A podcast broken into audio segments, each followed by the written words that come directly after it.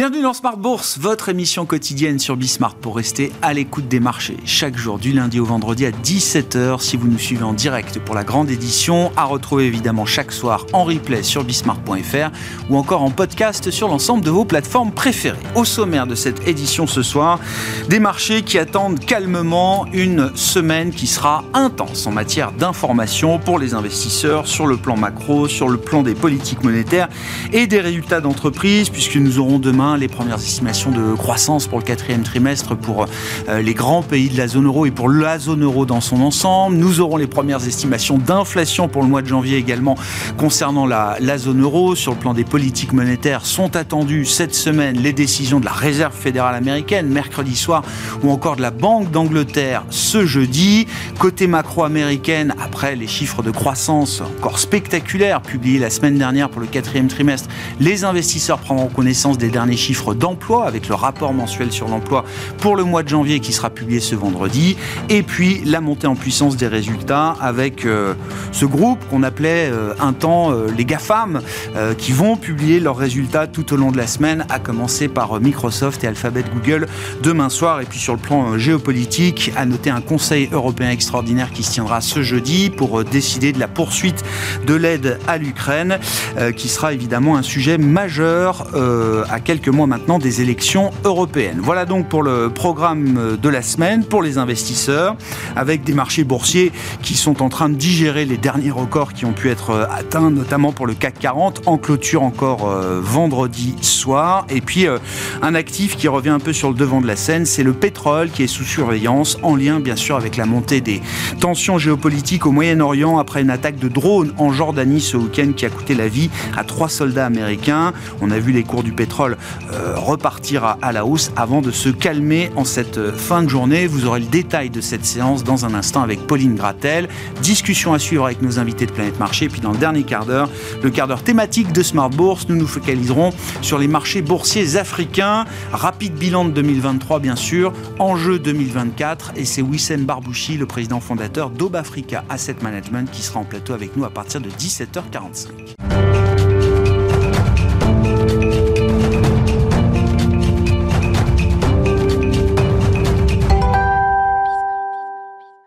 D'abord, avant d'accueillir nos invités, tendance mon ami, chaque soir en ouverture de Smart Bourse, les infos clés du jour sur les marchés avec Pauline Gratel. Après avoir clôturé la semaine dernière sur un record historique, la bourse de Paris est stable aujourd'hui autour des 7630 points dans l'attente de la décision monétaire de la Fed et de la suite de la séquence résultats. Les investisseurs attendent de 5 des publications des 7 magnifiques dont Google et Microsoft demain soir. À la une, aujourd'hui, Ryanair traverse une zone de turbulence. Les investisseurs ont pris connaissance des résultats de Ryanair qui ressortent inférieurs aux attentes. Le bénéfice net est divisé quasiment par 10 au troisième trimestre. En cause, le prix du kérosène et l'envolée générale des coûts. L'entreprise a aussi réduit ses prévisions pour l'exercice en cours. Malgré tout, le titre est en hausse de 2%. Toujours du côté des résultats, c'est au tour de Philips de publier des résultats annuels 2023 qui ressortent inférieurs aux attentes. L'entreprise fait état d'une perte nette de 463 millions d'euros sur l'année. Le groupe annonce également une interdiction de vente de ses appareils respiratoires aux États-Unis après plusieurs rappels. Ces annonces sont mal reçues par le marché. Philips chute de plus de 6% à Amsterdam. Autre info du jour, Eutelsat révise à la baisse ses objectifs financiers annuels et dégringole de 15% aujourd'hui. Le groupe explique cette situation par des retards dans le déploiement des infrastructures au sol, entre autres. Les prévisions pour l'exercice 2024-2025 sont suspendues. Autre grosse déception pour les investisseurs avec SMCP, propriétaire des marques Sandro, Mage, Claudie Pierlot et Fursac. Après la dégradation des prévisions annuelles de rentabilité et de croissance, le titre cède 6%. En Asie, information importante, le groupe immobilier Evergrande est placé en liquidation judiciaire. Le promoteur surendetté devait proposer un plan de restructuration convaincant. Après l'annonce de la liquidation, Evergrande s'effondre de plus de 20% à la bourse de Hong Kong qui décide de suspendre sa cotation. Malgré ça, la bourse de Hong Kong gagne encore près de 1%. Cette semaine sera rythmée par un agenda macro très très chargé et notamment demain avec les premières estimations du PIB en France, en Allemagne, en Espagne et dans l'ensemble de la zone euro. Tendance, mon ami, chaque soir en ouverture de Smart Bourse, les infos clés du jour sur les marchés avec Pauline Gratel sur Bismart.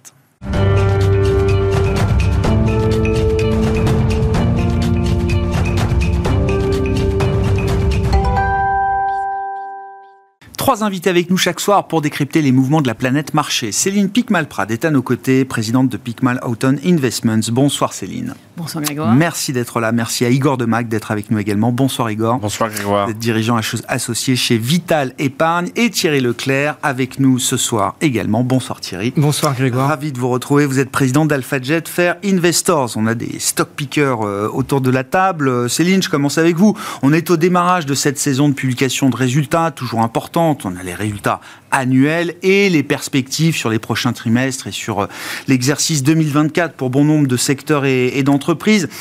Qu'est-ce que vous attendez globalement de cette séquence micro? Quelles sont les, les, informations complémentaires ou supplémentaires que vous avez envie d'avoir de la part des entreprises que vous suivez dans votre univers d'investissement?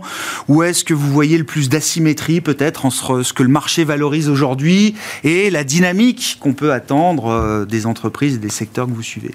C'est une excellente question. Tout d'abord, on a déjà commencé à avoir des résultats, puisqu'on a eu des sociétés, par exemple, comme Schlumberger, qui ont publié leurs résultats euh, la semaine dernière et qui nous ont donné une première tendance. Je voyais que tout à l'heure, vous parliez du marché du pétrole, mais ils nous ont indiqué lors de la publication des résultats que pour eux, on était parti dans un cycle pluriannuel d'investissement pour l'exploration pétrolière et gazière.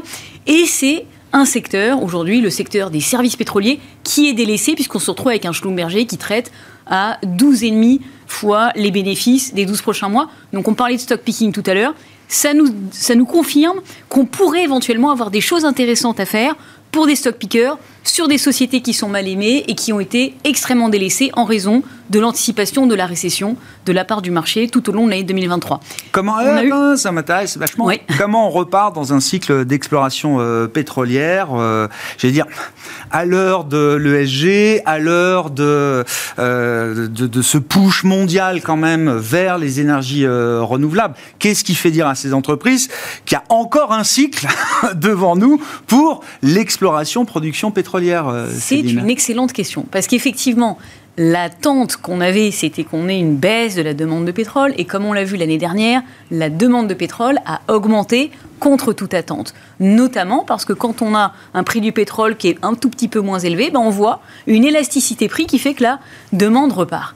Et puis par ailleurs, ce dont on s'est aperçu également, c'est qu'il y avait toute une partie du monde qui est les pays hors OCDE qui sont en train d'accéder à la société de consommation et un Chinois, il consomme 5 fois moins d'énergie qu'un Américain, un Indien, 15 fois moins. Eh bien, quand on a une augmentation du PIB par habitant dans ces pays-là, c'est très bien, mais ça veut dire qu'on a une augmentation de la demande d'énergie. Une augmentation de la demande d'énergie à laquelle on va répondre par différentes sources d'énergie dont en partie euh, des énergies comme le pétrole ou le gaz dans un premier temps, avant bien entendu qu'on soit tous en train d'avoir de l'énergie qui vienne euh, de, euh, du renouvelable demain. Mais on n'y est pas encore. Et donc, on a toujours de la demande. Il faut aussi savoir que 30% de la production d'énergie dans le monde aujourd'hui vient encore du charbon. Et on est tous d'accord pour pouvoir, pour vouloir baisser la part venant du charbon. Et quand on baisse le charbon, la conséquence, c'est qu'en général, on passe dans un premier temps par le gaz. Et énergie de transition, identifiée comme telle en tout cas. Mais donc qui demande des dépenses d'exploration. Donc c'est ça qui est quand même très intéressant. Et d'où est-ce que ça vient? Ça vient de l'international, ça vient notamment des pays arabes.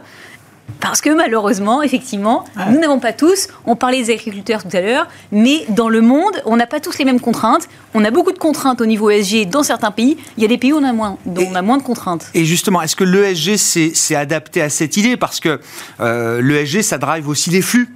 Ça drive les flux vers des entreprises qui sortent justement de l'exploration, euh, production euh, fossile ou pétrolière, gazière euh, aujourd'hui, Céline. Pour un investisseur pragmatique comme vous, mhm. comment vous regardez ce qui a été quand même un vent contraire pour ce secteur-là. Je ne parle pas de la conjoncture, hein. je parle bien justement de l'avènement de l'ESG et de la réglementation qui a, euh, dans certains cas, réduit l'univers d'investissement des, euh, des gérants.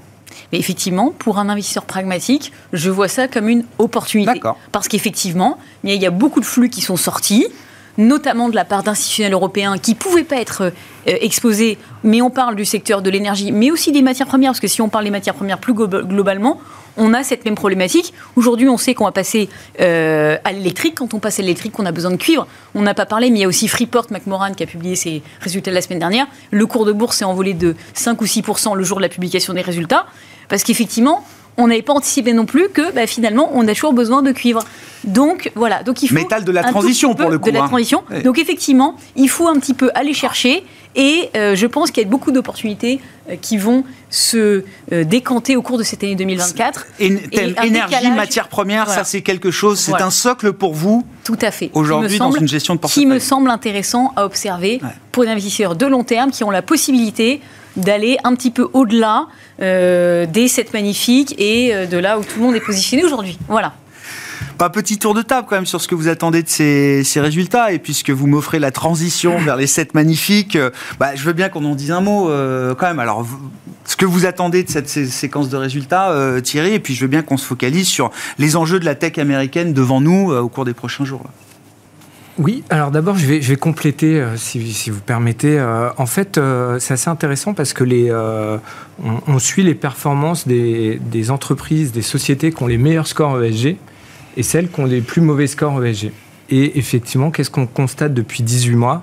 C'est qu'il n'y a pas d'écart de performance entre les, donc ce qu'on appelle les meilleurs, enfin les best in class euh, ESG et les plus mauvais élèves. Donc en fait, il n'y a pas de prime verte? Non, il n'y a pas de prime. Enfin, attention parce que le terme vert, c'est donc connoté environnement. Hein. L'ESG, c'est plusieurs. C'est plus large. Euh, c'est trois euh, et, et, le scope est énormément. Enfin, on regarde tout hein, dans l'ESG, tout ce qui n'est pas financier. D'accord? Évidemment l'environnement, mais pas que. Donc, euh, mon point, c'est de dire, euh, pour le moment, il n'y a pas, euh, il a pas un vrai, il a pas une vraie prime sur les acteurs ESG. Pourquoi? Bah, on a vu que les États, certains États américains euh, l'année dernière ont très très euh, nettement resserré la vis sur, euh, sur ces critères-là, ont été poursuivre des investisseurs, notamment européens, sur ce qu'ils mettaient en place en disant que ça leur allait pas du tout. Vous ne remplissez pas votre devoir fiduciaire. Exactement. Bah oui. Donc, donc, donc là, en fait, on, bah, le problème, c'est quand ça vient des États-Unis, bah, tout le monde regarde ce qui se passe parce que, bah, évidemment, c'est le marché leader. Euh, et en termes d'opinion aussi. Donc c'est vrai que l'Europe avait pris beaucoup d'avance aussi. Ça, ça a un peu interpellé les Américains parce qu'ils se sont dit, oula, ils sont drôlement en avance sur nous, sur tout ça. Et puis, bah, il y a certains États euh, très conservateurs ou très dépendants du pétrole, notamment le Texas, qui a dit, attendez, là, euh, vous, allez, vous, faites complètement fausse route. Nous, on veut certainement pas mettre la retraite de nos fonctionnaires, par exemple, des, avec des critères ESG. Donc bon, voilà. Tout ça pour dire qu'il y a quand même beaucoup de débats actuellement et c'est pas aussi, euh, aussi simple à, trancher. Euh, ensuite, bah, pour revenir sur la question des, des magnifiques. Non, mais intéressant. Enfin, s'il n'y a pas de prime verte ou de prime ESG, euh, pardon, aujourd'hui, enfin, je veux dire, est-ce que ça veut dire qu'on va pratiquer l'ESG de manière différente désormais? Il y a un nouveau cycle ou quelque chose de différent en matière de pratique de l'ESG devant nous de ce bah, point de vue-là L'ESG, l'ESG uni, enfin on aimerait bien, comme pour les critères financiers, bah aujourd'hui, euh, les normes comptables sont pratiquement standardisées à travers la planète. heureusement, ça, simplifie quand même drôlement la, tâche pour tout le monde.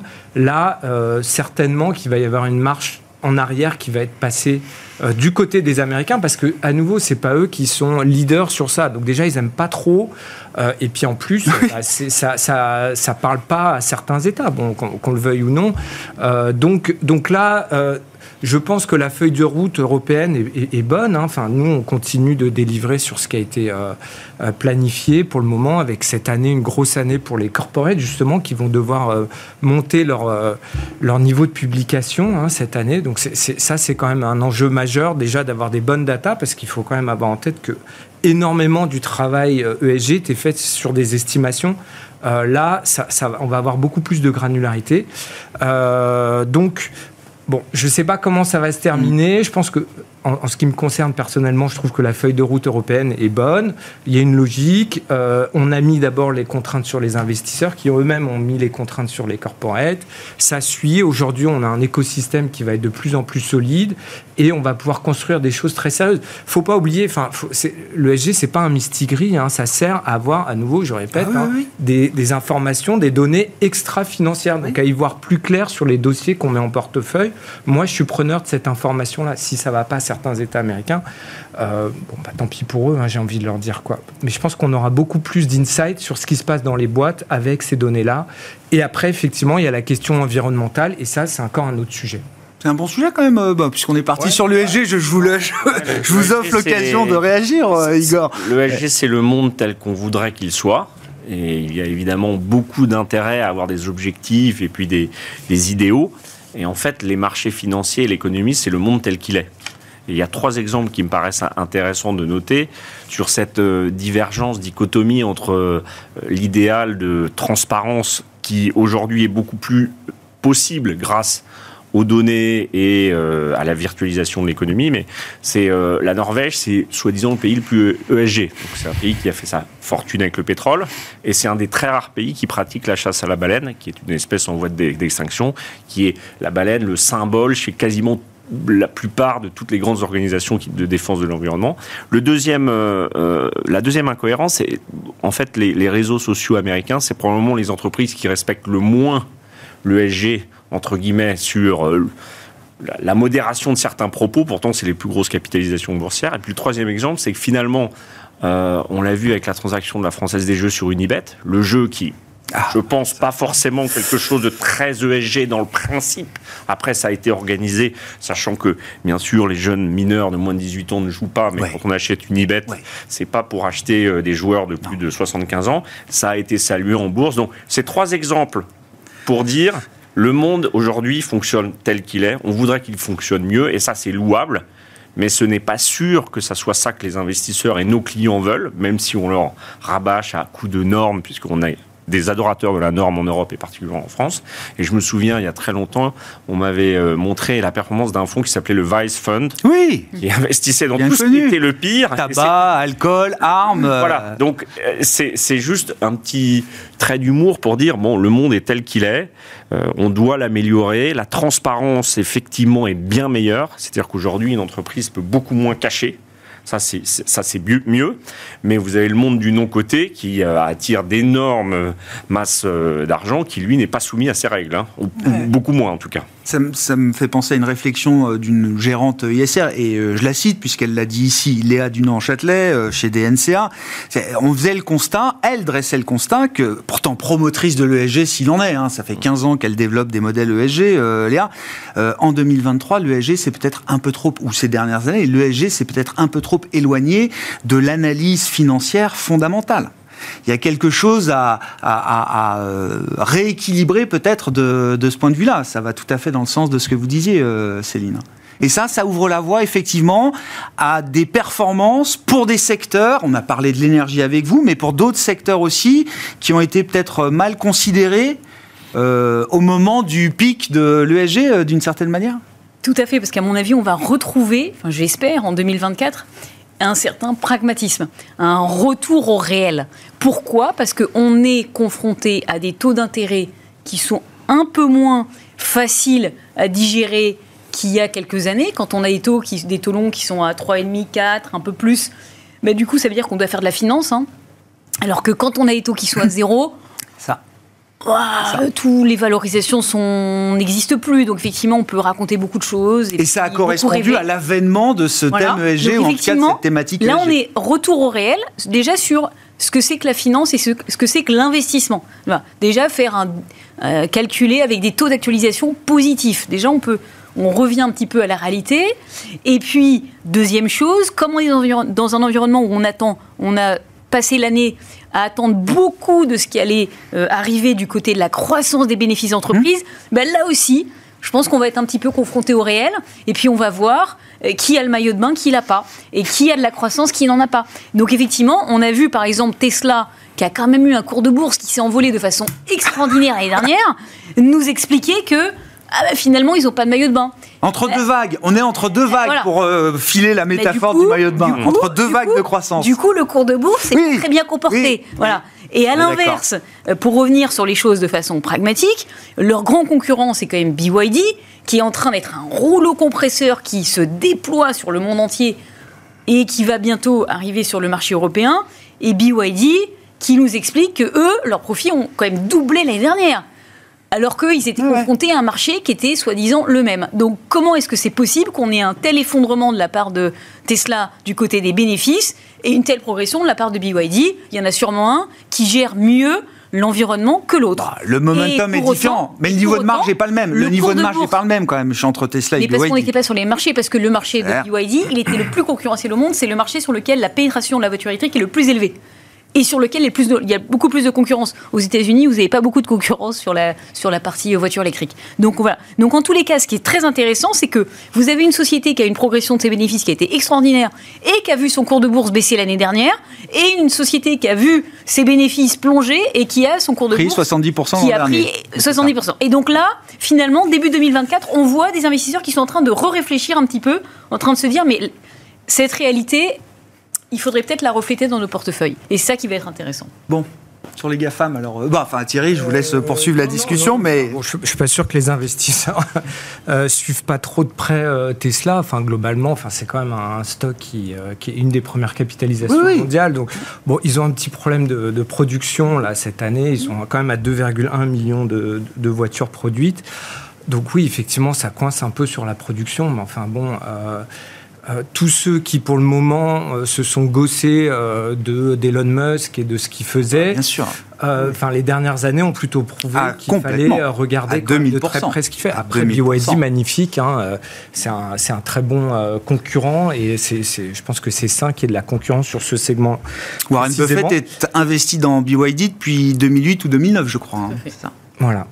Euh, sur les, euh, donc sur les, la, saison des résultats qui démarre euh, demain pour les Magnificent Seven, donc ou enfin en tout cas moi ce que j'ai repéré, bah, on va avoir quand même du, mix. Hein, effectivement, les, attentes ont été certainement assez élevées ces, derniers temps. néanmoins, qu'est-ce qu'on peut dire? On peut dire que euh, par exemple, pour, euh, Amazon, euh, l'activité donc, qui est l'essentiel pour eux de, de, la marge, donc c'est leur activité dans le cloud. Et, et, là, on attend des perspectives qui vont être très bonnes, certainement en 2024. Pourquoi? Bah Parce que les boîtes réinvestissent, on y voit un petit peu plus clair. Euh, sur le segment du cloud. Et puis, euh, bah, Amazon investit, investit, investit massivement. Donc, on va certainement avoir les fruits. Donc, ça, c'est un catalyseur très important pour cette société-là. Quand même, pour euh, juste avoir les choses en, perspective, c'est une boîte qui va quand même faire un milliard, un trilliard, pardon, un trilliard de ventes en deux, enfin, ce qui est attendu par le consensus en 2026 de ventes brutes, c'est-à-dire tout ce qui sera vendu. Donc, on est face à des, euh, à des, monstres, hein. enfin, personne ne découvre Amazon, mais en tout cas, pour ce qui est spécifiquement de leur activité la plus rémunératrice, euh, il y a eu une année un petit peu difficile, et là, ça devrait être pas si mal que ça. Pour Apple, évidemment, enfin là, on est dans, les, vraiment les, plus belles sociétés de la côte, euh, en tout cas les plus grosses. c'est vrai qu'il y a il y, a, un petit ralentissement qui, euh, qui va certainement arriver sur la vente des smartphones. Il n'y a plus de croissance, quoi. Bah, oui, enfin, c'est ah moins. Bah, à un moment, mais euh, en fait, c'est plus trop l'histoire pour Apple. L'histoire aujourd'hui, c'est quoi? C'est un, les services. Euh, c'est 22% du chiffre d'affaires. C'est une marge qui est deux fois supérieure à celle des produits. Donc, donc c'est pour eux le gisement de cash, il est là. C'est une boîte quand même qui aussi, hein, pour mettre les choses en perspective, et, enfin, sur l'année 2024, euh, les chiffres, la clôture euh, euh, de l'exercice annuel, donc ça sera fin septembre, on attend plus, enfin, plus de 100 milliards de free cash flow, donc de trésorerie. donc c'est jamais vu, hein, c'est du jamais vu. Donc on est quand même dans des ordres de grandeur fantastiques qui justifient, à mon sens, la, market cap, la capitalisation aujourd'hui de, de 3 trilliards. Hein. Ils vont rendre, ils ont, est-ce que vous savez combien ils ont rendu aux actionnaires depuis 2012 Ah, aux actionnaires, non. J'ai pas le chiffre en tête. Donc, les share buyback plus les dividendes, plus de 800 milliards de dollars. Et on va atteindre un trilliard dans les deux prochaines années. Donc, puisque là, ils vont. c'est des valeurs. Ce qui est dingue, c'est que euh, vous, parlerez de Microsoft juste après, parce que les 3000 milliards, on est au coude à coude. Exactement. Mais ça fait partie, ces entreprises de la tech américaine sont les entreprises qui versent le plus de dividendes en, montant euh, annuel aujourd'hui. Hein. C'est, je veux dire, partant de zéro il y a encore quelques années pour ces boîtes-là. Hein oui, et, mais ça, ce qui, pour eux, enfin, ils préfèrent quand même encore verser, enfin, payer des, racheter des actions, pardon. Oui. Plutôt que du dividende, mais c'est vrai qu'ils ont fait monter en puissance ces dernières années le dividende, aussi. ouais. Donc c'est pour ça qu'on parle d'un retour total aux actionnaires, donc qui est de. Et donc ça, ça ah. justifie la position d'Apple bah, à 3 milliards, y a pas, avec une valorisation. Il y a très euh, peu de dettes. Donc ce qu'ils font, enfin quand même, ils s'endettent ils s'endettent pour, euh, pour acheter des actions. Bah comme ils ont pratiquement zéro dette, est-ce qu'intellectuellement, euh, bon, ils peuvent se le permettre Donc c'est très compliqué d'être pessimiste sur cette boîte-là, malgré les questionnements qu'il y a sur les ventes de smartphones en Chine et un peu partout. Dans... Mais bon, il y a d'autres enjeux pour cette société. Puis 100 milliards de trésorerie bien placés, euh, ça rapporte beaucoup. Quoi. Ça rapporte beaucoup, bah effectivement. Donc c'est le cas aussi. Et puis euh, bah, sur Microsoft, c'est vrai que c'est là Là, il y a de la croissance. Là, il y a beaucoup de croissance, euh, nettement plus, hein, deux fois plus de croissance pratiquement que, euh, que chez Apple. On est à, plus de 20% de croissance attendue cette année, un peu moins de 10% pour Apple. Euh, et puis, bah, c'est surtout enfin, la valeur aussi avec Nvidia iconique sur, sur le, la generative, enfin, l'intelligence artificielle générative. Donc, puisqu'ils ont plutôt bien, sorti, ils sont plutôt bien sortis de ce du mélodrame qui s'est passé là en fin d'année chez OpenAI oui, AI. Donc, c'est vrai. Euh, donc, euh, donc, ils sont plutôt renforcés dans la boîte, donc dans quelque chose qui est très, très, très recherché Mais, actuellement par les investisseurs. Et au final, vous dites quoi en termes de gestion de portefeuille? C'est des boîtes qui méritent encore de l'attention. On ne peut pas se, se, priver totalement de ces entreprises dans un portefeuille euh, bah, global, croissance bah, mondiale aujourd'hui. On peut toujours faire autre chose, hein, mais. Bah, c'est un peu. si vous voulez, quand on regarde depuis septembre 2023, les révisions de bénéfices pour les Magnificent Seven, c'est plus 4%. Pour le S&P, 493. Oui. Donc les 493 autres, on est à moins 15%. D'accord. Sur, pardon, alors je, précise sur le, les, résultats enfin les IPS du, du quatrième trimestre 2023. D'accord. La, la, la séquence qui sort. la, séquence, qui sort. D'accord. Quand on regarde quelques mois avant. Eh ben il y a un vent, un corps qui souffle fort, en tout cas, qui continue de souffler. Donc c'est très difficile de sortir de ça. Alors sur le reste de la côte, effectivement, c'est beaucoup plus compliqué.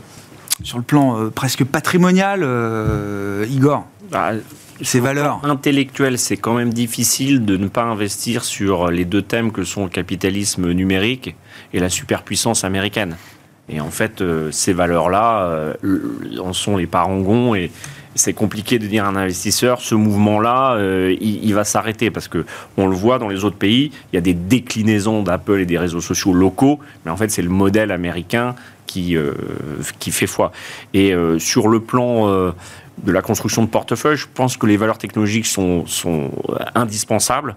Est-ce qu'il faut aller vers les 7 magnifiques? Est-ce qu'il faut descendre dans des sous-thèmes, la cybersécurité, des mid-cap? Alors, à la taille américaine, c'est oui. super large cap pour nous, mais peut-être qu'il faut être un peu plus fin.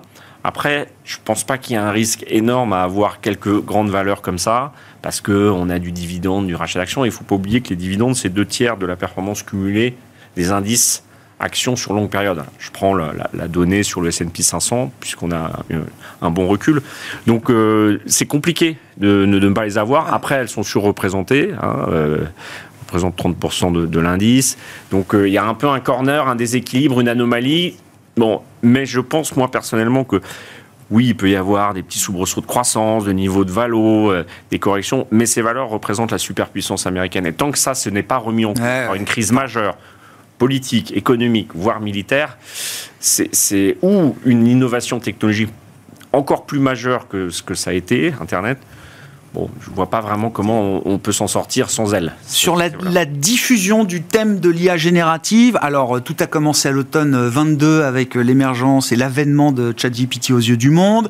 Nvidia tout de suite a été identifié comme le super winner de cette de ces développements technologiques. Est-ce qu'on arrive à une phase où on va avoir des résultats matériels dans d'autres secteurs? Est-ce que ce thème-là va inonder matériellement, j'entends, d'autres secteurs? Je ne suis pas un spécialiste de l'intelligence artificielle. D'abord, le mot intelligence me choque un peu parce qu'en fait, si vous demandez à ChatGPT de résoudre un problème mathématique irrésolu, il ne peut pas le faire. Donc il peut réunir des autres données et les compiler et les restituer. C'est une forme d'intelligence, hein, ça s'appelle l'esprit. Pour l'instant, on appelle ça intelligence artificielle. J'ai l'impression qu'on va euh, continuer de l'appeler intelligence artificielle. C'est une forme d'intelligence, on l'a tous fait dans nos études, etc. Mais oui, il est clair que, en tout cas, le besoin en microprocesseurs euh, je crois qu'on a 15 milliards d'objets euh, connectés en 2030, il y en aura 30. Donc et ça, c'est très consommateur. Enfin, l'intelligence artificielle a mm. besoin de ces microprocesseurs. Donc, oui, mais donc c'est quand même un vecteur d'investissement. Oui, mais c'est pas une, une, innovation technologique majeure. C'est pas le moteur à explosion non plus. Euh, je, je, crois que ça va remplacer une partie euh, du capital travail, notamment malheureusement des professions les plus éduquées, alors en général, l'innovation technologique remplace plutôt le capital humain à faible valeur ajoutée, c'est-à-dire dans les chaînes de production. Donc ça, c'est une nouveauté, mais euh, c'est un sous-thème. C'est un sous-thème de la hmm. technologie d'une manière générale et du numérique dans nos vies. Céline, est-ce que la tech chinoise fera mieux que la tech américaine en 2024 Oui. J'adore. Euh, on a déjà évoqué BYD, bah, c'est de la tech. Hein. Enfin, D'ailleurs, la Chine est devenue le premier exportateur de véhicules au, monde, ah, l'Allemagne. Impressionnant. Euh, mais effectivement. Euh, Pourquoi il faut regarder la tech chinoise alors Voilà. Alors moi, je suis pas du, enfin, je ne bah partage pas l'optimisme que vous avez malheureusement sur le fait, sur la performance boursière de ces entreprises. Euh, j'ai commencé un changement de statut boursier possible. Voilà, moi, j'ai commencé à travailler en 99 euh, sur les marchés actions. Et à l'époque, voilà, j'avais vraiment l'impression de vivre la même chose. Il y avait une révolution. Hein. La révolution, c'était Internet. Hein. Internet est arrivé. Internet s'est déployé. Tout a fonctionné. Et eh bien pourtant, si on regarde le cours de bourse de Intel euh, ou de Cisco entre 2000 et 2012 peut-être, c'était, ça a été une catastrophe. Donc, euh, mon problème aujourd'hui, c'est pas qu'il n'y ait pas de révolution technologique, c'est qu'on peut avoir, enfin, c'est qu'on attend énormément en termes de progression des bénéfices et les marchés actions, ils évoluent quand on a une surprise positive. Et donc là, je ne suis pas du tout sûr qu'on va surprendre positivement. Deuxième chose, les marchés actions, ils portent euh, des titres quand les valorisations sont faibles et qu'elles, et qu'elles augmentent. Si on regarde Microsoft, moi j'avais commencé à investir sur Microsoft en 2008. Si je me souviens bien, on était à peu près à 8, entre 8 et 9 fois les bénéfices. Personne ne voulait toucher Microsoft parce qu'il n'y avait pas de croissance. Hmm. Et on m'expliquait, c'est une société qui a beaucoup de cash, c'est une société qui a un super bilan, mais alors franchement, Céline, c'est une société qui n'a aucun intérêt. Il y aura la, technologie, en plus c'est hyper cyclique, donc très risqué, donc valorisation faible. Aujourd'hui, on n'est plus du tout avec ce type de valorisation ah bah qui reflète une cyclicalité. La technologie réagit au cycle économique, réagit aux dépenses d'investissement des entreprises, réagit à la publicité. Une société comme euh, euh, Alphabet va réagir au comportement de la publicité et des dépenses de publicité. Mais quand il s'agit de dépenses d'investissement IT, informatique... Et les dépenses, et les dépenses d'informatique sont les enjeux sont tels entreprises par les entreprises. Il faut que les entreprises soient en forme. C'est parce qu'on coupe en premier quand même. Euh, on, va, on l'a vu en 2000-2002. Alors j'espère que ça ne va pas arriver, ah mais c'était arrivé par le passé. Et après, il faut aussi avoir en tête qu'une partie de ces entreprises vendent des services informatiques à des sociétés informatiques elles-mêmes. Donc il y a des processus autoréalisateurs. Et donc on l'avait vu, quand le crédit se retire et qu'on a moins de petites entreprises de technologie qui se créent, ça a un impact. C'est ce qu'on avait vu en 2001. Donc on verra comment tout ça finit. Mais donc je suis quand même, je m'interroge pour le moins et je me dis qu'il faut quand même faire très très attention sur ce segment surdétenu, comme le disait Igor à l'instant, et qui représente 30% de l'indice américain. À l'inverse, et si je regarde la technologie chinoise, donc par exemple, j'imagine une société comme Tencent, là, alors pour le coup, c'est l'inverse, c'est-à-dire que personne n'en veut, donc là, bon, de là, je, suis, je suis plus tranquille. C'est-à-dire que Pékin nous aide bien à pas tellement vouloir sont plutôt sous-détenus. Euh, oui, c'est ça. C'est la problématique. Donc du coup, par rapport à mes, par rapport à mes critères qui sont est-ce que j'ai une valorisation basse? Oui, effectivement. Je pense que sur Tencent, on doit être à 12 fois les bénéfices. Est-ce que j'ai des attentes qui sont faibles? Oui, parce que de toute façon, maintenant l'attente, c'est que la Chine va être en déflation pour toujours, que plus personne ne va jamais consommer et qu'ils vont tous finir dépressifs. Euh, et, en plus avec une démocratie qui s'affaiblit. Donc les attentes, elles sont très très basses. Donc j'ai un potentiel de surprise qui est beaucoup plus important à la hausse. donc c'est ça. Donc c'est ça qui m'intéresse. C'est ça qui m'intéresse. On parlait de Biaoui tout à l'heure. Ce que j'ai aujourd'hui sur certaines actions chinoises bien sélectionnées, c'est que je peux potentiellement avoir des surprises très positives sur un marché qui est sous-détenu, donc qui peut s'enflammer.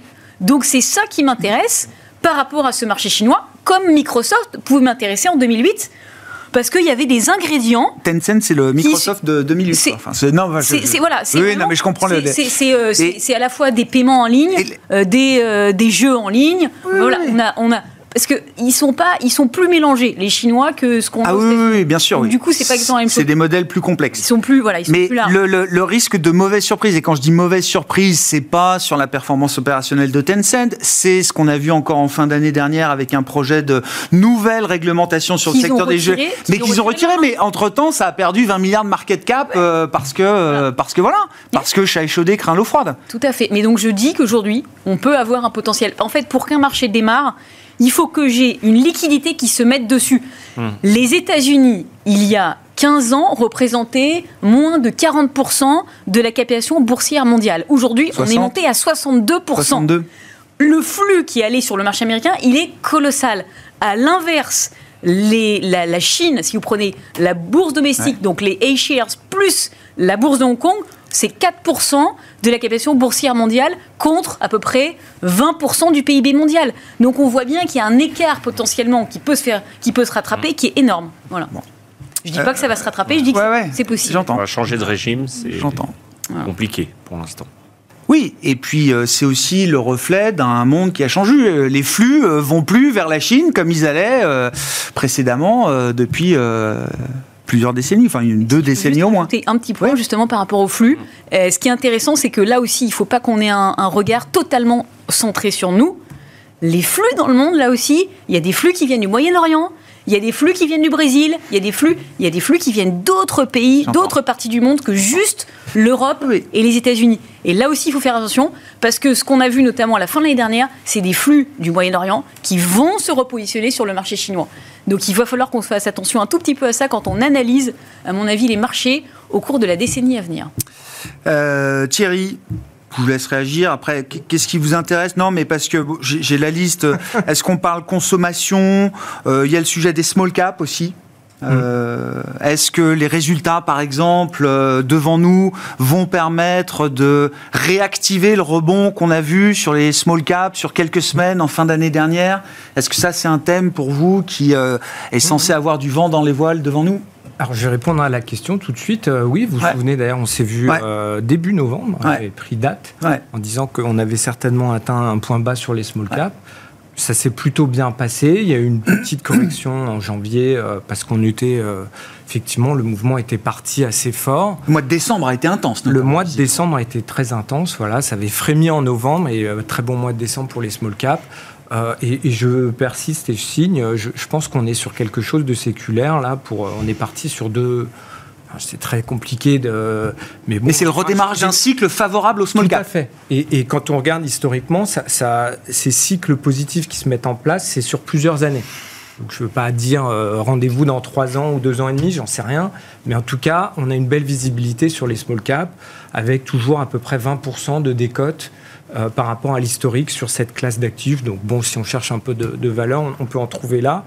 Euh, je voulais compléter aussi sur, euh, sur Nvidia, bon, parce qu'on parlait de, de valeur iconique, effectivement, sur l'intelligence artificielle. Je ne suis pas forcément tr toujours très à l'aise à regarder les, les PER. Bon, enfin, peu importe. Mais en tout cas, on, on, se paye aujourd'hui 23 fois les résultats 2025. Nvidia? Nvidia. Donc, Donc quand on regarde deux ans avant, deux ans devant, il y a deux ans, ouais. oui. Ça, ça, va tirer très fort là, mais bon, ils sont, ils sont bien placés, tant mieux pour eux. Enfin, je veux dire, euh, on va avoir un doublement du chiffre d'affaires cette année là, quand même. Donc c'est pour des, des, boîtes qui sont déjà très grosses à la base, donc c'est très fort. Alors, évidemment, il faut faire attention aux attentes, il faut toujours être prudent, mais en tout cas, à la fin, si ça se passe plutôt bien ce, que, ce qui est aujourd'hui euh, le scénario attendu par les, les investisseurs, euh, on n'aura pas une valorisation complètement délirante. Ouais. On tient compte d'une montée en puissance quand même de la concurrence au fur et à mesure. Oui, Je sais qu'ils sont. Oui, oui, oui, oui bah, c'est normal, mais bon, ils sont, ils sont quand même euh, nettement devant les, les concurrents. Euh, et, euh, et, après, vous avez posé une bonne question aussi. Peut-être que euh, Nvidia, c'est un peu entre guillemets un peu chaud pour aller sur cette bon la ouais. boîte qui a fait x3 en quelques mois. Dernier, donc, oui. ouais. et les Magnificent 7 ont fait x2 quand même l'année dernière. Donc, faut pas l'oublier. Donc, est-ce qu'on va avoir cette même performance en 2024 La réponse est non. Hein, je vous le dis tout de suite. Est-ce que c'est la fin des Magnificent Seven? Je ne pense pas, parce mmh. qu'on a encore du vent dans les voiles. Et puis quand on regarde en détail chacune des histoires, il y a quand même des, des, des, des, des, des forces qui sont différentes d'un cas à l'autre. Bon. Euh, et, ensuite, comment on peut étendre ça? Bah, Par exemple, juste pour avoir quelques chiffres en tête aussi, euh, Schneider Electric, 16% de leur activité, c'est sur les data centers. Donc on a vu un re-rating ces derniers mois de Schneider Electric parce que ça a été pris aussi dans le vent du, euh, de l'AI. pour, en Europe, on a Atlas Opco qui, qui, qui est à, à 27% de leur chiffre d'affaires sur les, les, salles blanches. donc les, chambres blanches, là, sur, les laboratoires. Euh, donc c'est aussi des, façons, et d'ailleurs ça a aussi euh, très fortement ririté grâce à ça. Donc les investisseurs ne se trompent pas, et on peut aujourd'hui euh, accéder à cette thématique via différentes façons, y compris en Europe, avec peut-être des sociétés qui sont un peu moins risquées qu'une valeur iconique comme, comme les Nvidia. Ouais. Small cap Oui, les small cap. Euh, non seulement elles sont décotées par rapport aux big cap, aux large cap, mais elles sont aussi décotées par rapport aux small cap du non-côté. Puisque souvent, on, oppose aussi euh, ces deux euh, sous-segments. Et c'est vrai que la liquidité, normalement, attire les primes. Et là, on a une décote d'actifs liquides. On a aussi toute une phase euh, et une tendance à la disparition des small limit cap. Hein. Il y en a de moins en moins. Elles sont rachetées, elles sont sorties de la cote. Donc ça fait aussi des opportunités pour euh, les investisseurs parce que c'est plus facile de sortir de la cote une petite société que, Apple. Et puis, euh, je voudrais revenir aussi sur, le, sur la Chine.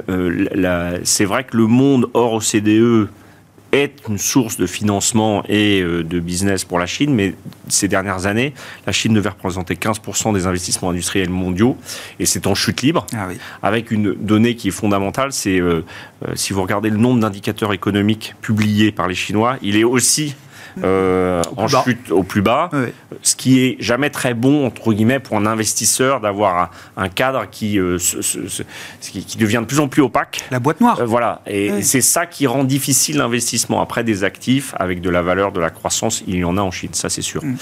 et puis les indices chinois ont tellement sous-performé que, que, évidemment on est obligé de s'y intéresser, mais il y a ce cadre réglementaire. Enfin, je dis on est obligé, c'est bah, le client qui décide quand même sur ce genre de, de, Bien situation. Mais, moi, j'ai vu beaucoup d'investisseurs euh, qui investissaient en Chine, mais, mais qui n'y avaient jamais mis les pieds. Euh, j'ai toujours considéré qu'il y avait une opacité même dans la façon de comprendre le modèle chinois. pendant dix ans, bon, bah, on a tiré des chiffres, des croissances. On ne mmh. savait même pas si microéconomiquement les profits étaient faits comme chez nous. Donc après, on sait bien que ça a été l'atelier du monde. Maintenant, est-ce que ça sera une zone de croissance interne avec un modèle de croissance interne? Pour ça, il faut un cadre d'initiative privée et de respect du droit privé. Et ça, c'est pas tout à fait le chemin actuel. Cela dit, bon, voilà, il y a des zones de sous-valorisation et on sait pourquoi. Hein. Si c'est sous-valorisé, c'est aussi parce qu'il y a des difficultés. Donc, euh, il ne faut pas dire qu'une société, une économie où il y a des barrières ne représente pas des, un potentiel. Mais... Juste, nous, on a regardé euh, la performance du Nikkei. Ça, ça rappelle mmh. aussi japonais, oui, bien sûr, des vieux souvenirs. Donc, en fait, euh, entre le point haut c'était à la toute fin, vraiment 89. Et Quasi 40 000, c'est ça? 39 000 et quelques? C'est ça, bon, j'ai plus le niveau. Oui, 39-40 quoi. Euh, et, son point bas, deux ans et demi plus tard, on avait perdu 60%. Et c'est exactement la perf qu'on a. Du MSCI China. Du MSCI China, on a fait moins 60%. Par contre, euh, qu'est-ce qui s'est passé dans les années qu'on On a eu des très forts rebonds du, euh, du Nikkei sur certaines périodes très courtes. C'est possible que ça soit le même euh, schéma. Il faut, faut jamais. Euh, c'est ce que disent les spécialistes. Aussi, quand on redézoome encore un peu plus, le point bas a été atteint en 2003, en avril 2003, et on a fait moins 80% par rapport au plus haut de, donc de fin, fin début 90. Ah donc moins 80%, moins 60% de manière très violente, des rebonds et puis un dernier, une dernière phase de baisse. Donc, est-ce qu'on a ce scénario-là? Enfin, En tout cas, il y avait aussi un problème sur l'immobilier. Enfin, bon, on en Démographique, etc. oui, oui, il y a certains ingrédients qui ah sont en place. Et en tout cas, euh, oui, on peut regarder le marché chinois pour faire un, tactiquement, je pense que c'est pas idiot. Après une baisse de 60%, là, franchement, c'est vrai que c'est quand même très sévère. Il y a beaucoup de mauvaises nouvelles qui sont dans, dans les cours. Par contre, euh, de faire un investissement long aujourd'hui, c'est peut-être plus difficile. Pour finir avec vous, rapidement sur le Nikkei, le marché japonais, toujours un marché sur lequel vous êtes constructive, euh, Céline? Alors, le marché japonais, effectivement, c'est très intéressant parce qu'il s'est bien comporté. Ah bah oui. Euh, mais là, ce qui m'interpelle un petit peu, c'est que quand on va un petit peu plus en profondeur sur ce marché japonais, on continue à avoir un questionnement sur la croissance domestique. Et on a profité énormément de la baisse du yen pour les sociétés exportatrices. Cette baisse du yen va arriver à son terme. Et il y avait un moteur de croissance qui était très important pour les sociétés industrielles japonaises, qui était l'automobile. C'est un peu comme l'Allemagne. Et malheureusement pour eux, on est en train de passer à un autre modèle, notamment la voiture électrique. Et le champion, enfin le pays qui émerge aujourd'hui pour l'automobile, c'est la Chine. Donc du coup, je me suis beaucoup penchée sur des sociétés comme Fanuc, euh, sur les machines-outils, euh, ou d'autres entreprises euh, qui étaient un petit peu des cœurs de, réacteurs d'un portefeuille japonais. Et aujourd'hui, sur ce thème de la voiture électrique, on voit que c'est beaucoup beaucoup plus compliqué, plus compliqué pour eux. Ah. Donc, c'est très tentant de dire que c'est le moment d'aller faire du Japon, mais je pense que c'est un peu plus compliqué que ça. Voilà. Oui, enfin, on en a bien. Ça fait un moment qu'on en parle avec vous et il y a eu un moment euh, quand même où, il fallait en profiter. Peut-être que 24, vous dites, sera pas euh, sera pas comme 23 pour euh, les marchés japonais. Merci à vous trois. Merci d'avoir apporté ces, différents éléments d'analyse autour des marchés ce soir. Céline Picmal-Prad, Picmal Autumn Investments, Thierry Leclerc, AlphaJet Fair Investors et Igor Demac. Vital Épargne étaient les invités de Planète Marché.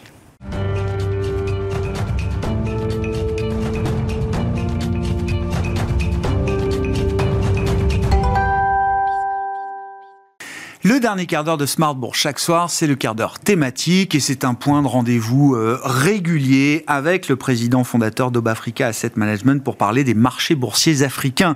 Wissem Barbouchi est à mes côtés ce soir. Bonsoir Wissem. Bonsoir Grégoire. Merci beaucoup d'être là et de venir partager votre expertise sur ces euh, marchés boursiers euh, africains.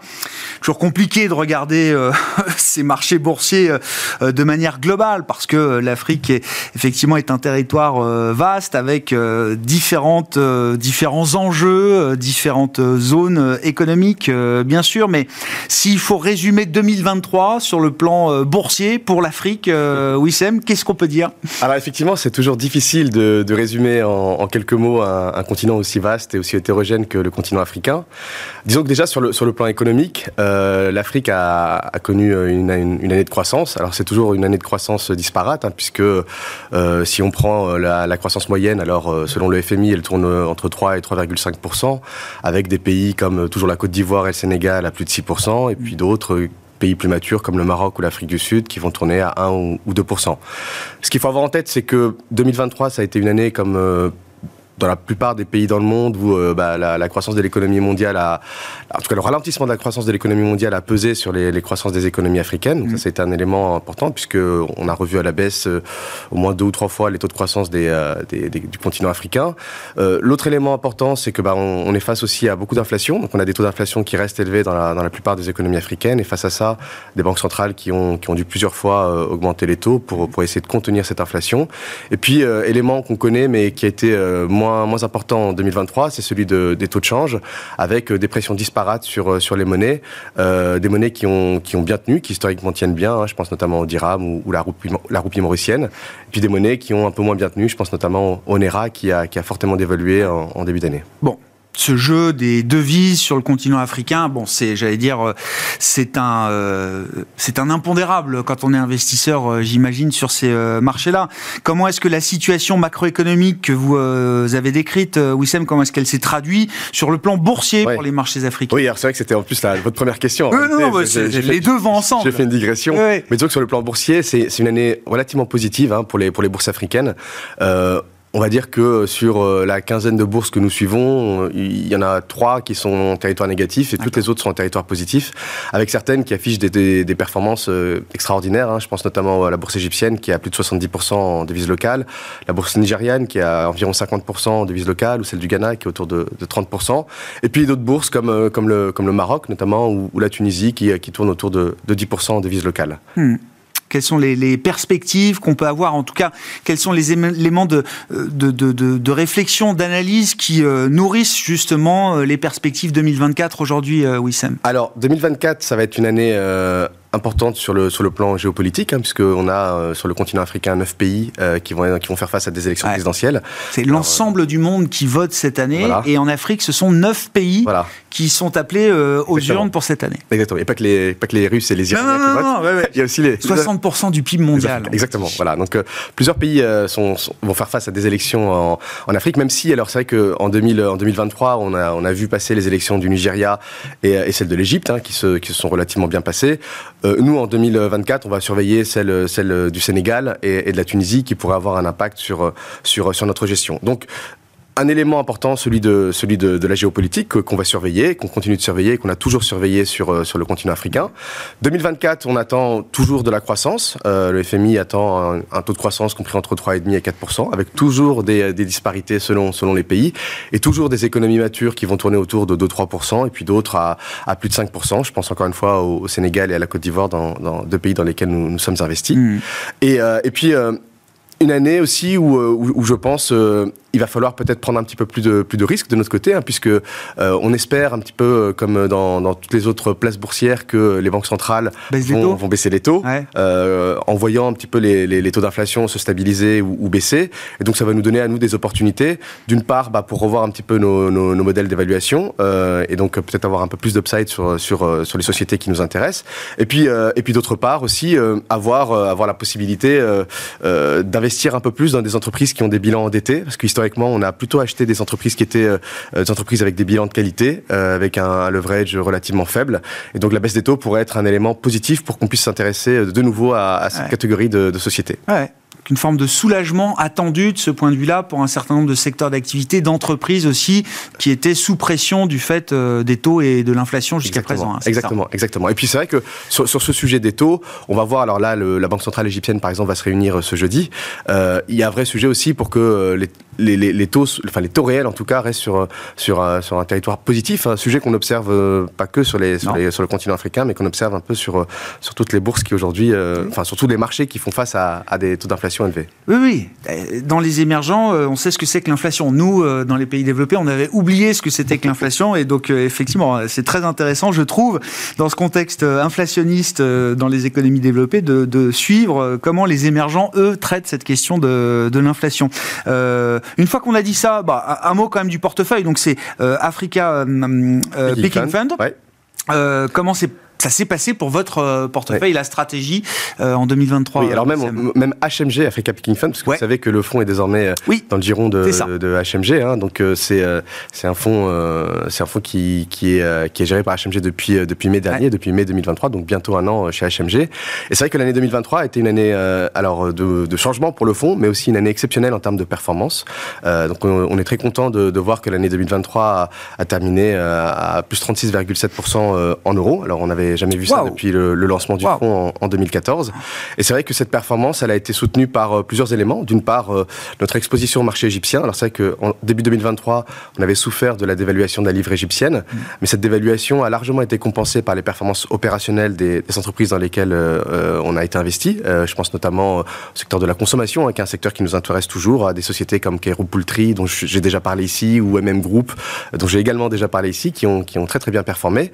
Je pense également aussi à une société euh, portugaise euh, dont j'ai déjà parlé ici qui s'appelle Mota donc pour de bourse a plus que triplé en 2023 et donc y a aussi euh, beaucoup soutenu. On est dans le BTP, hein, c'est ça Exactement, dans le PTP qui historiquement était présente en Angola et en Mozambique et qui de plus en plus présente en Afrique subsaharienne, notamment au Nigeria. Et donc c'est une société qui a également beaucoup soutenu la, la performance du, du portefeuille. Et puis plus marginalement, des sociétés au Maroc comme Risma dans le secteur de l'hôtellerie, Marsa Maroc, société portuaire, ou dans la BRVM, Bourse régionale des valeurs mobilières, avec des entreprises comme la Sonatel, euh, qu'on possède dans le fond depuis, hmm. depuis de nombreuses années, qui a également bien soutenu la performance du portefeuille. Vous disiez tout à l'heure avec euh, voilà, le, le, changement peut-être euh, de, du réglage des politiques monétaires dans certains pays, avec une inflation qui pourrait commencer à s'atténuer un petit peu. On va peut-être réfléchir à prendre plus de risques. Comment comment vous dessinez la stratégie 2024 effectivement euh, aujourd'hui? Quels vont être les contours de cette euh, stratégie et là où les lignes directrices effectivement euh, auxquelles vous vous tenez aujourd'hui. Alors disons qu'il y a une ligne directrice qui ne change pas, c'est celle de, du début on va dire, hein. c'est-à-dire que on, s'intéresse toujours aux, entreprises du secteur de la consommation majoritairement parce que l'idée c'est de bénéficier de l'émergence de la classe moyenne africaine et donc de bénéficier de, localement de cette, de cette classe moyenne. Donc il y a certains secteurs qui historiquement ne sont pas dans le portefeuille qui n'ont pas vocation à l'être. Hein. Je pense notamment au secteur minier, qui est plutôt un proxy de la croissance chinoise que de la croissance locale africaine. On va également euh, toujours avoir plutôt une, une démarche small mid cap. Alors euh, c'est vrai que le small mid cap en Afrique c'est pas la même chose que le small mid cap en Europe, mais disons qu'on va continuer de regarder des entreprises qui ont des capitalisations boursières euh, comprises entre 100 millions et 500 millions de dollars, avec des équipes dirigeantes de qualité, des positions concurrentielles intéressantes et une capacité à créer de la valeur sur le long terme. Et pour nous créer de la valeur sur le long terme, c'est être en mesure de générer un, un, retour sur capital employé supérieur au coût moyen pondéré du capital. Donc un indicateur qu'on regarde très régulièrement. Le voilà, le exactement. Et donc, euh, et, donc euh, en Afrique, malgré les, les, les taux qui, qui, sont très élevés, on a quand même des entreprises qui sont capables de créer de la valeur euh, compte tenu de bah, leur performance opérationnelle et des niveaux de croissance de, de leurs résultats. Et puis ensuite, bah, dans la stratégie, c'est vrai que sur le plan sectoriel, on va continuer de s'intéresser euh, au secteur que, que, que, nous, que nous apprécions en Afrique. Hein. Alors, on aime bien la consommation, mais on aime bien aussi la, santé, on aime bien aussi l'éducation, on aime bien aussi le BTP. Donc, essayer voilà de, de composer avec avec tous ces secteurs, avec une diversification géographique qui va qui va rester. Et, et, et c'est vrai que ces dernières années, on a, on a concentré le portefeuille. Hein. c'est un portefeuille qui, qui contient aujourd'hui 20, 20, sociétés. Il va rester concentré, ce portefeuille. L'objectif, c'est de pas aller au-delà de 25. Mais c'est vrai qu'on pourrait aller regarder des, des marchés comme l'île Maurice, qui est un marché qui, historiquement, euh, n'a pas fait partie de, de, de, de votre univers, voilà, de l'univers d'investissement. Et puis peut-être, à terme, revenir aussi sur le Nigeria, euh, un marché qui nous a coûté très cher historiquement, mais euh, qui est en train d'évoluer dans le bon sens avec un nouveau président qui a mis en place des réformes qui, qui, qui laissent augurer, a priori, de, de choses positives, notamment la libéralisation du NERA et la fin des subventions dans les hydrocarbures. Quel a été le problème du Nigeria jusqu'à présent euh, Pourquoi est-ce que ça a été une source de contre-performance euh, Alors, euh, Oui, parce qu'on parle du Nigeria comme étant quand même une espèce de paquebot avec une population, une démographie très dynamique, très puissante. Il y a des avantages et des inconvénients à tout ça, j'imagine, mais pourquoi ça a été un détracteur bah, C'est vrai que le Nigeria, c'est aujourd'hui la première puissance économique africaine, première démographie africaine, et c'est vrai que pour l'investisseur qui s'intéresse à l'Afrique, si vous lui donnez un, bout de papier, une ah page blanche, il, va se dire c'est impossible d'investir en Afrique si on n'est pas investi au bah Nigeria. Malheureusement, quand on regarde dans le rétroviseur, euh, on, voit que bah, d'une part, euh, sur, le plan, sur le plan politique, ça a été très compliqué. Euh, la gestion des, des, affaires publiques au Nigeria est, un sujet très compliqué, avec toujours des affaires de corruption qui, qui, qui gangrènent beaucoup d'entreprises qui, peuvent, qui peuvent nous intéresser, alors aussi bien côté que, que non côté.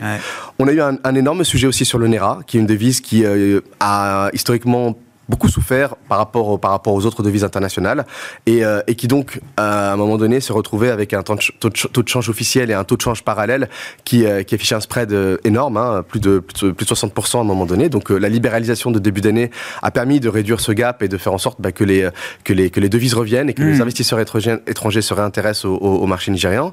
Et puis ensuite, bah, c'est vrai qu'on on a vu des entreprises qui sur le plan opérationnel n'étaient pas toujours à la hauteur de ce qu'on pouvait espérer, mais on sent que la dynamique est en train d'évoluer évoluer et encore une fois plutôt dans le bon sens. Donc un marché qu'on va surveiller, même si euh, quand on regarde dans le, rétroviseur, c'est vrai qu'on a, on a, on a envie de se dire il faut, il faut faire attention.